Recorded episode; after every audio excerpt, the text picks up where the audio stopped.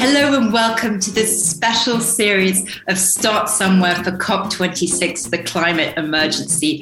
And I am so just touched and delighted and just generally grateful for this amazing lady for, for, for joining us. She's really, really busy and she's she's actually managed to find like some spare time, sleeping time to talk to us. So, and, and this amazing lady is like the climate expert. She is, she is everything you need to know about climate. This, this amazing woman is, is, is, is, is your, your woman. And she is the incredible Cassie Flynn, who is the head of climate strategies and policy for the United Nations Development Programme. Hi, Cassie. How are you, love? Sarah, it is so fantastic to be here. I just adore you. I adore all of these wonderful things that you are doing uh, to help help bring us all together on and be talking about all of these big topics.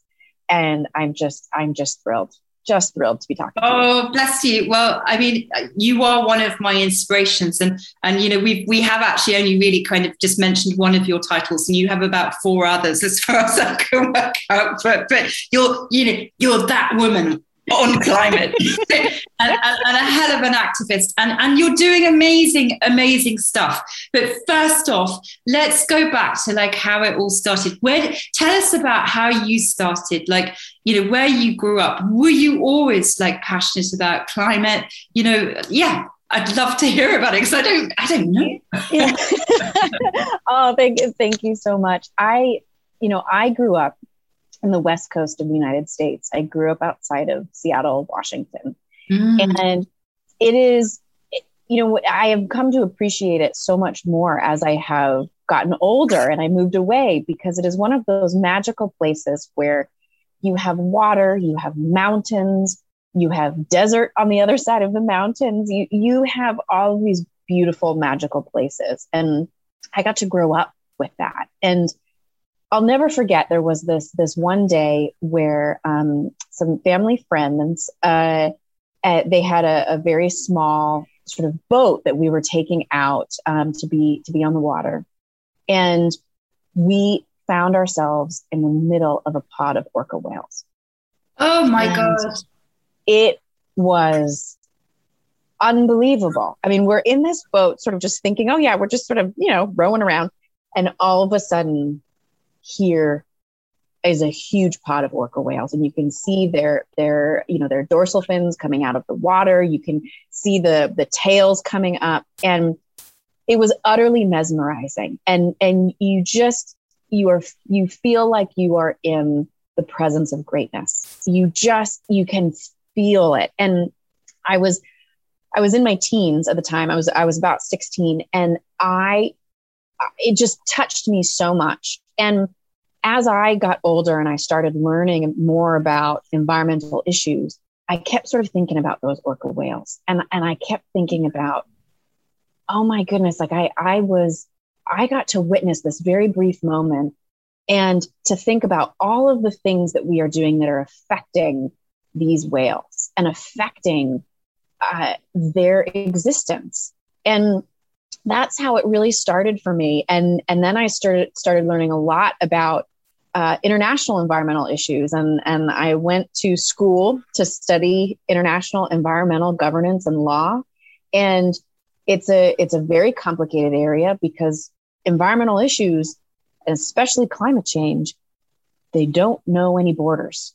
They don't climate the climate crisis doesn't care about about your borders. And so I started learning more, and then I started getting involved at the United Nations and uh, started helping with the with countries with the climate change negotiations. And uh, fast forward, you know, we we we we adopted the Paris Agreement in 2015, and now now we are a few years later and and really keeping it moving.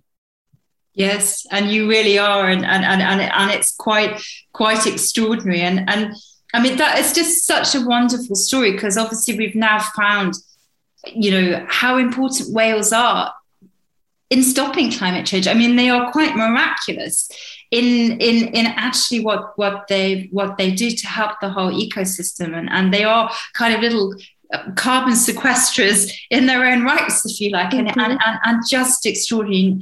And you know, and, and obviously indigenous people have have long you know, like the Maoris and, and with the songlines of the whales, you know, they are such an important part of, of, of, of our, our, our, world and our culture. And, you know, so many people are beginning to recognize that and, and, and really, really looking at, at, at how they can, you know, support whales and, and, and that whale populations are, I believe, you know, increasing in some areas of the world, no, not, not all of them, but. Yeah. And how connected we all are right? That that that everything that we do is having an impact on the planet that and and the choices that we make as humanity are shaping the future as we know it for for whales and and for us. And we need each other. We need to be working together as as humans but we also need to be working with these incredible creatures around the world that are being impacted by by our very own choices. Yes and and, and you know I, I you know it, it, it isn't just about humanity and and and and you know starkly i think as david attenborough you know has has put it we are we are potentially looking at the end of all life on earth um, and that includes us and and and every living you know breathing creature around us which is absolutely terrifying. So you know, Cassie, I'd love, you know, and I know our listeners would would kind of love to hear about like how you're living your purpose now. I mean, kind of, you know, what do you what do you do in your job? You know, and you know the, these COP negotiations, and you've, you've you also said you're also working for you know for the United Nations, and you, you've said you know we we we you know all exist on one planet. I mean, the climate change knows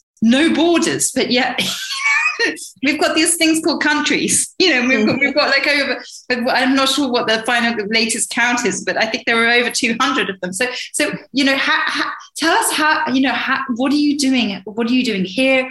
You know, what, what, yeah, we'd love to, love to so so yeah so my my first climate negotiation um, was a million years ago uh, and my one of my roles because I came to to this process as someone who um, wanted to help these delegations from smaller countries that um, needed to arrive at these negotiations. You know, big countries, the U.S., Brazil, and others, they show up with with 400 people, and they are professional economists, they are politicians, they are scientists, they are lawyers, and then you have smaller countries who show up and they've essentially got four people. And the it, it's the playing field is not level. And so when I first started in in this process, my goal was to help those smaller countries. And so um, I would support them in terms of the uh, sort of the issues of the negotiations, help answer questions about any sort of uh, negotiations sort of skills and and how cops work and and all of that and I was so honored to be able to do that. Um, what negotiators thing to do, yeah. They're just incredible. They're just incredible, and I I was so so honored. And then that has evolved over time too, because we, you know, as a part of the climate negotiations, um, we created these national pledges under the Paris Agreement, and so now what I do um, alongside sort of supporting everyone I can as a part of the, the climate negotiations is to help countries with these pledges. So yeah. I run a program that's in 120 countries to create you know, ambitious climate pledges and then to be able to help deliver on them. So that's the big challenge we have right now. Yeah, because I mean it's all very well making these these punchy promises, but there is the reality of actually delivering on them. And and and let's face it i mean a lot of these targets are, are, are quite a way out. So i mean you know the people making the pledges you know are, are, are probably not going to be in power. You know so that, i mean therein lies lies lies you know lies lies lies quite quite quite you know an interesting dichotomy. So like you know how how how do you kind of like get these people to honor their promises, if you like. Mm-hmm. Well, I think something that's so interesting about the, about the climate crisis is that we actually have a very specific ticking clock. Mm. Know that time matters, and we have it pretty specific about when and how things need to happen. And so this is our challenge, right? Is that we have to essentially change the world. We have to have these huge transformational choices being made about how we get our energy, about how we grow, consume, and dispose of our food, how we have different vehicles around the world, how we protect nature, um, what we do when category five storms or wildfires show up on our door, what's a green job. We, we, there's all of these very big issues that countries are, are grappling with. And at this moment, we have to make progress on these big issues in a time frame that we have never experienced before. Um, and the good news is that we know how to do it. We can do it, but we have to really get get a move on. And so I think this is also why, you know, particularly in the in the climate negotiations, we pay so much attention to what is the year that countries are attaching to some of their yeah. goals. And sometimes these years are a long way out, giving yes, them yes. a big buffer. We, we, we've had a few countries, um, you know, kind of kind of really a long way out. So I, I, I might add. I mean, I mean, almost probably towards the, you know, like. You know, yeah. there was there was a, a, a, I'll be claiming my pension, you know. Well, I might not because there might not be one by then. Let's face it. But, but, but yes, and I also might not be around. But you know, but yes, I mean that's that's mm-hmm. you know, I mean. It's quite, yeah. quite, ridiculous, really. Sorry, I can say that you can't, but but quite ridiculous. well, but but I think this is it's such a good point too because it's also not like you know, when a country makes a pledge for 2050, that, you know, on December 31st, 2049, they push a button, they flip a bunch of switches, and then all of a sudden everything changes and, and they are going to be net zero on January 1st, you know, 2050. And, and instead, a lot of these choices have to be made now because you have such a long journey to even get from the decision of for example, not having any more coal in your country, not having any coal fired power plants in your country, to actually achieving that and being able to power grids and power communities um, through clean sources. It takes it takes decades to do that, and so the choices really do have to be made now. And collectively, we have to get there by 2050. Um, we need countries to really be stepping up, and and so I I am hopeful that even though some countries have given given themselves a little bit of wiggle room in these uh, in these targets, you call it wiggle room. I call it like like twenty uh, further twenty or thirty years. um, I I do think it's going to change over time. I, I I do think the the pressures and the momentum uh, for for achieving these targets is only going to intensify. And and even now, when here you see countries coming out with targets at 2070 or 2060 it's the world takes notice and the world essentially says that's not going to cut it because our fates are all tied. And when you make these statements that are sort of a long ways out it's great you're making a, a statement like this. We welcome all of the the you know the commitments but it's got to happen faster and it's got to happen bigger then. Yes, and and this is what I, Cassie, I just I just don't understand. I mean, they're supposedly looking to the future, but they're not really because I I, I don't necessarily feel that some of these leaders realize that like the future of humanity actually rests in their hands right now, and I I think you know from my experience there's a lot of like looking to the next generation and stuff like that but i mean we need to be doing it now. We need to mm-hmm. create the bridge. We need to create the right environment. And you know, when I go to things like the the youth COP, it just I mean, it's just so inspiring. I, but I'm wishing these guys were in power now. Mm-hmm. You know? Yeah. yeah. Well, move over.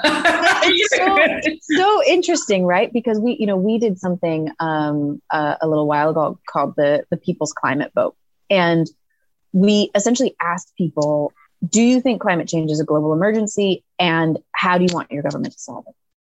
And we did a recent analysis of this about people under the age of 18 in G20 countries. And most people under the age of 18 um, aren't able to vote they aren't in the workforce, they aren't sort of exerting sort of massive influence um, in their day to day life. Yeah. Uh, because they're young. And it was incredible. I, we had 70% of young people in G20 countries saying climate change is a global emergency and they want action on it now. And when you think about this generation as they start to enter the workforce, as they start to exercise their political voice, as they start to become bigger consumers of different types of products, there's I think we're going to see a lot of a lot of momentum. Um, and I I really hope that actually these world leaders start paying attention to this now because, uh, as you said, it is humanity rests on their shoulders, and um, there's there's no going back from this. Yes, and, and, and I find it even more surprising. I mean, you know, in some cases when they have young children, I mean, they're they're talking about. I mean, you know, this is all kicking off in in in in their children's um, lifetimes, you know, and and our lifetimes. I mean, I think that you know we all thought climate change would happen, you know, out there, but the headlines that we were all predicting are now coming true.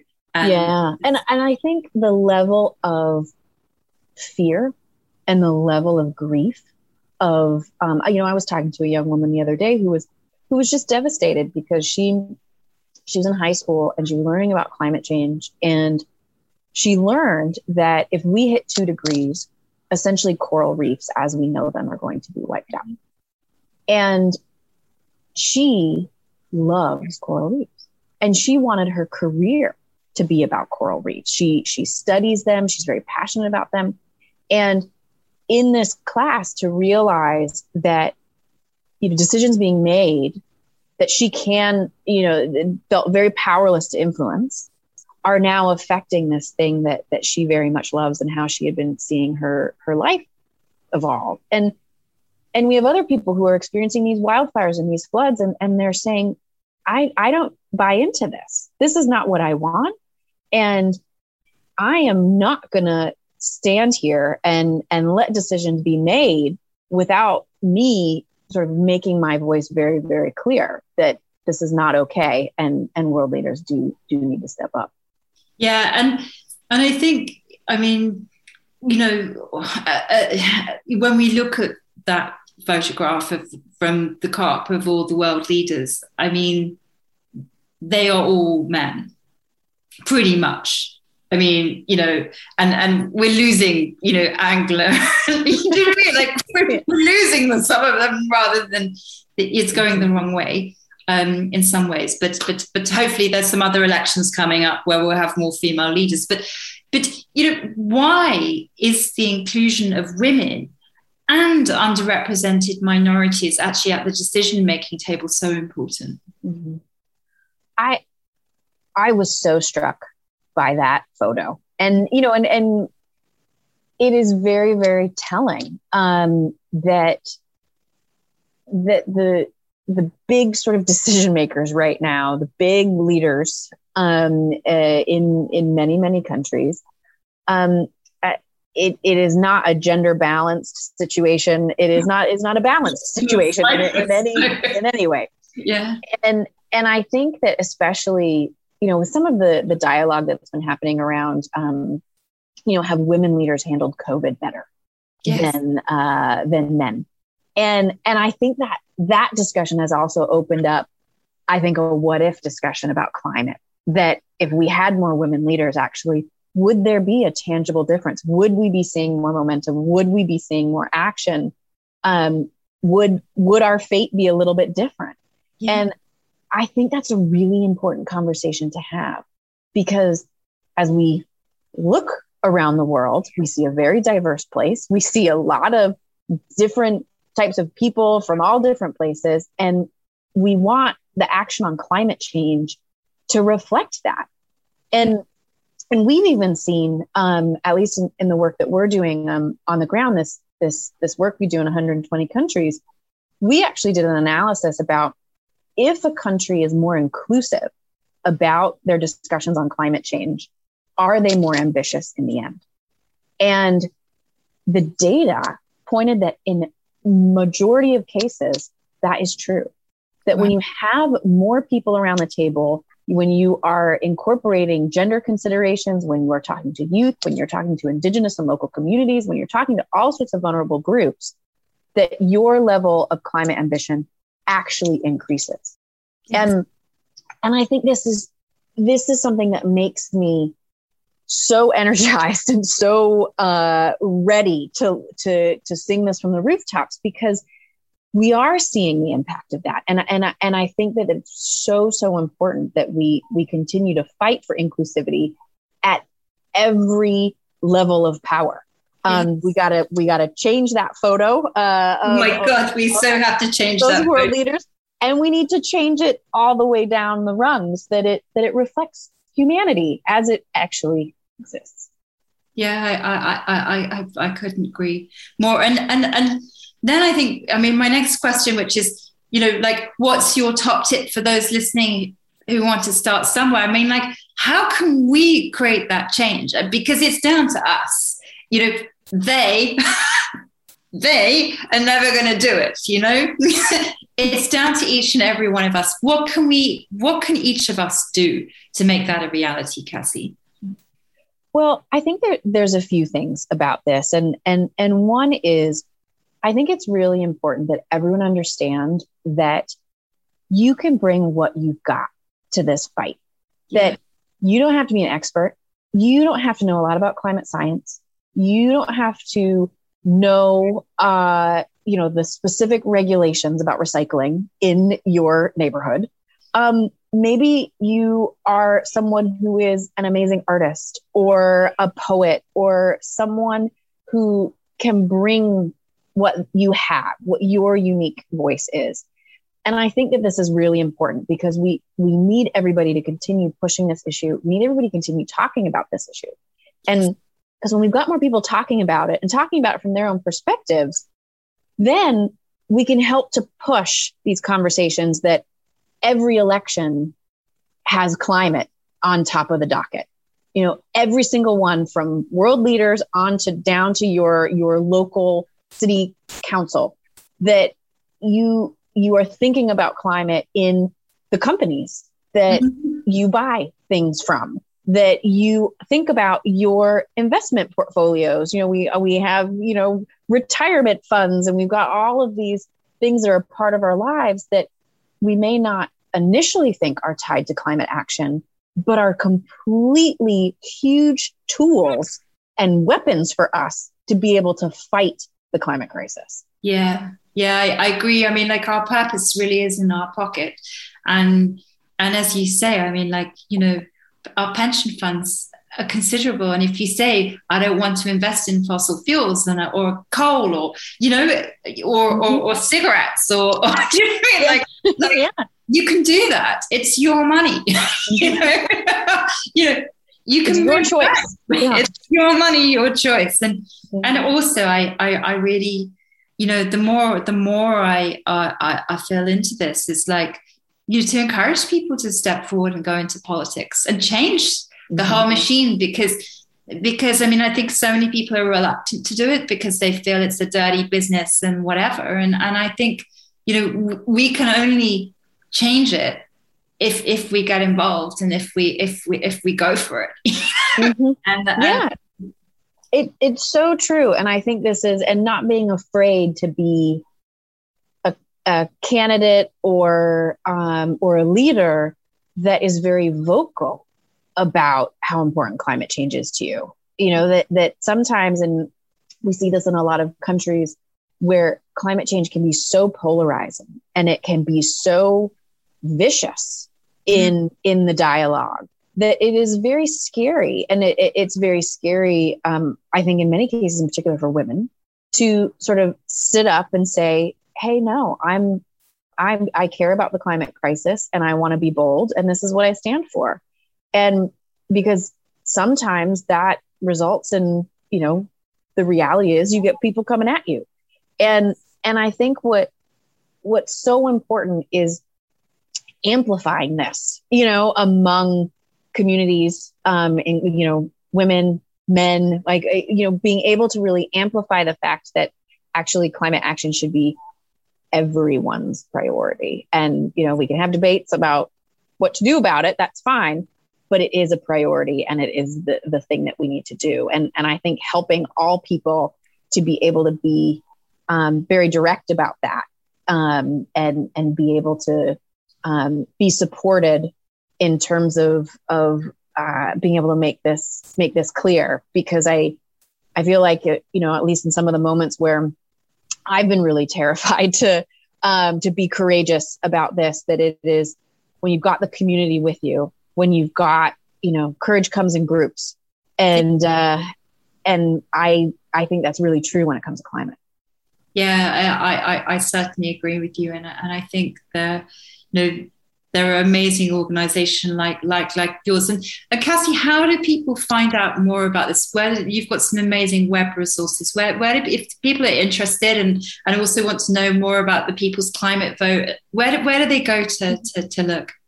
Yeah, so you can check out um, the Climate Promise, uh, and and it's it's United Nations Development Program, so UNDP Climate Promise, and you can check out check out the website there. You can see a lot of the the work that's going on um, and things that we're seeing on the ground. You know, one of the things that I'm I'm really excited about with this work is that I get to witness every day countries making some pretty bold decisions, and oh, yeah. a lot of the countries we work with are, you know, they're they're not the biggest emitters. They are not the ones that are in the headlines all the time, but they are making truly revolutionary transformational choices right now. And it's it gives me a lot of hope and gives me a lot of um, a lot of faith that that we can do this. Um, and we got to we got to follow their lead we do and we need to call them out and we need to celebrate them because mm-hmm. I, I, I really feel that you know if we can inspire the others into moving you know like, yeah. like, like you know if you know i just i always feel like if you know it's like you know if you always beat them with a stick they they just become more entrenched but actually if you inspire them into it and and i mean really bravo to those to the smaller nations that are doing it and and are waking up. And mm-hmm. and i'm really i very much believe in in kind of the tipping point. So i'm hoping that you. know the stream becomes a do you know what I mean? A flood. Yeah, in, a, in, a, good flood way yeah. rather than a than a than a, than yeah. a terrible flood way. Sorry, bad analogy. Excuse me, but you get the gist. Uh, love it, love it. Oh, but Cassie, it, it, it's so reassuring to hear, you know, that from you. And and I have to say, I like thank my lucky stars every day that you're in there you know, you mean like shining such a light and and thank you for for all that you do because I mean your your your passion and your kind of like relentless determination, you know, to to you know for the well-being of humanity and this planet and everything on Earth is is just remarkable. So thank you from the bottom of my heart for everything you do. And I I know it's exhausting and tough, but you know we we bless you and thank you for doing it. I, I appreciate that so much, Sarah. It's, um, uh, you know, working on climate change is not for the faint of heart. And I am, I am very, very grateful to the many, many, many people who, who inspire me every day and people that have, uh, helped me throughout this journey, people that have, you know, reached out their hands to say, Hey, all right, you know, let's, let's work on this together or, um, here's ways that we can uh, amplify uh, various things that are going on and um, being able to be really arm in arm with an amazing uh, group of people that um, that continue to inspire me every day. So I'm I'm really honored by them, and uh, a lot of this work is a credit to them. Yeah, bless you. I think that's incredibly humble, as you always yes. are. But thank you, thank you for being our woman in the climate arena and all that you do, my love. And take care mm-hmm. and, and, and have a very well deserved sleep tonight. Thank you. Oh, thank you so much, Sarah. You're the best.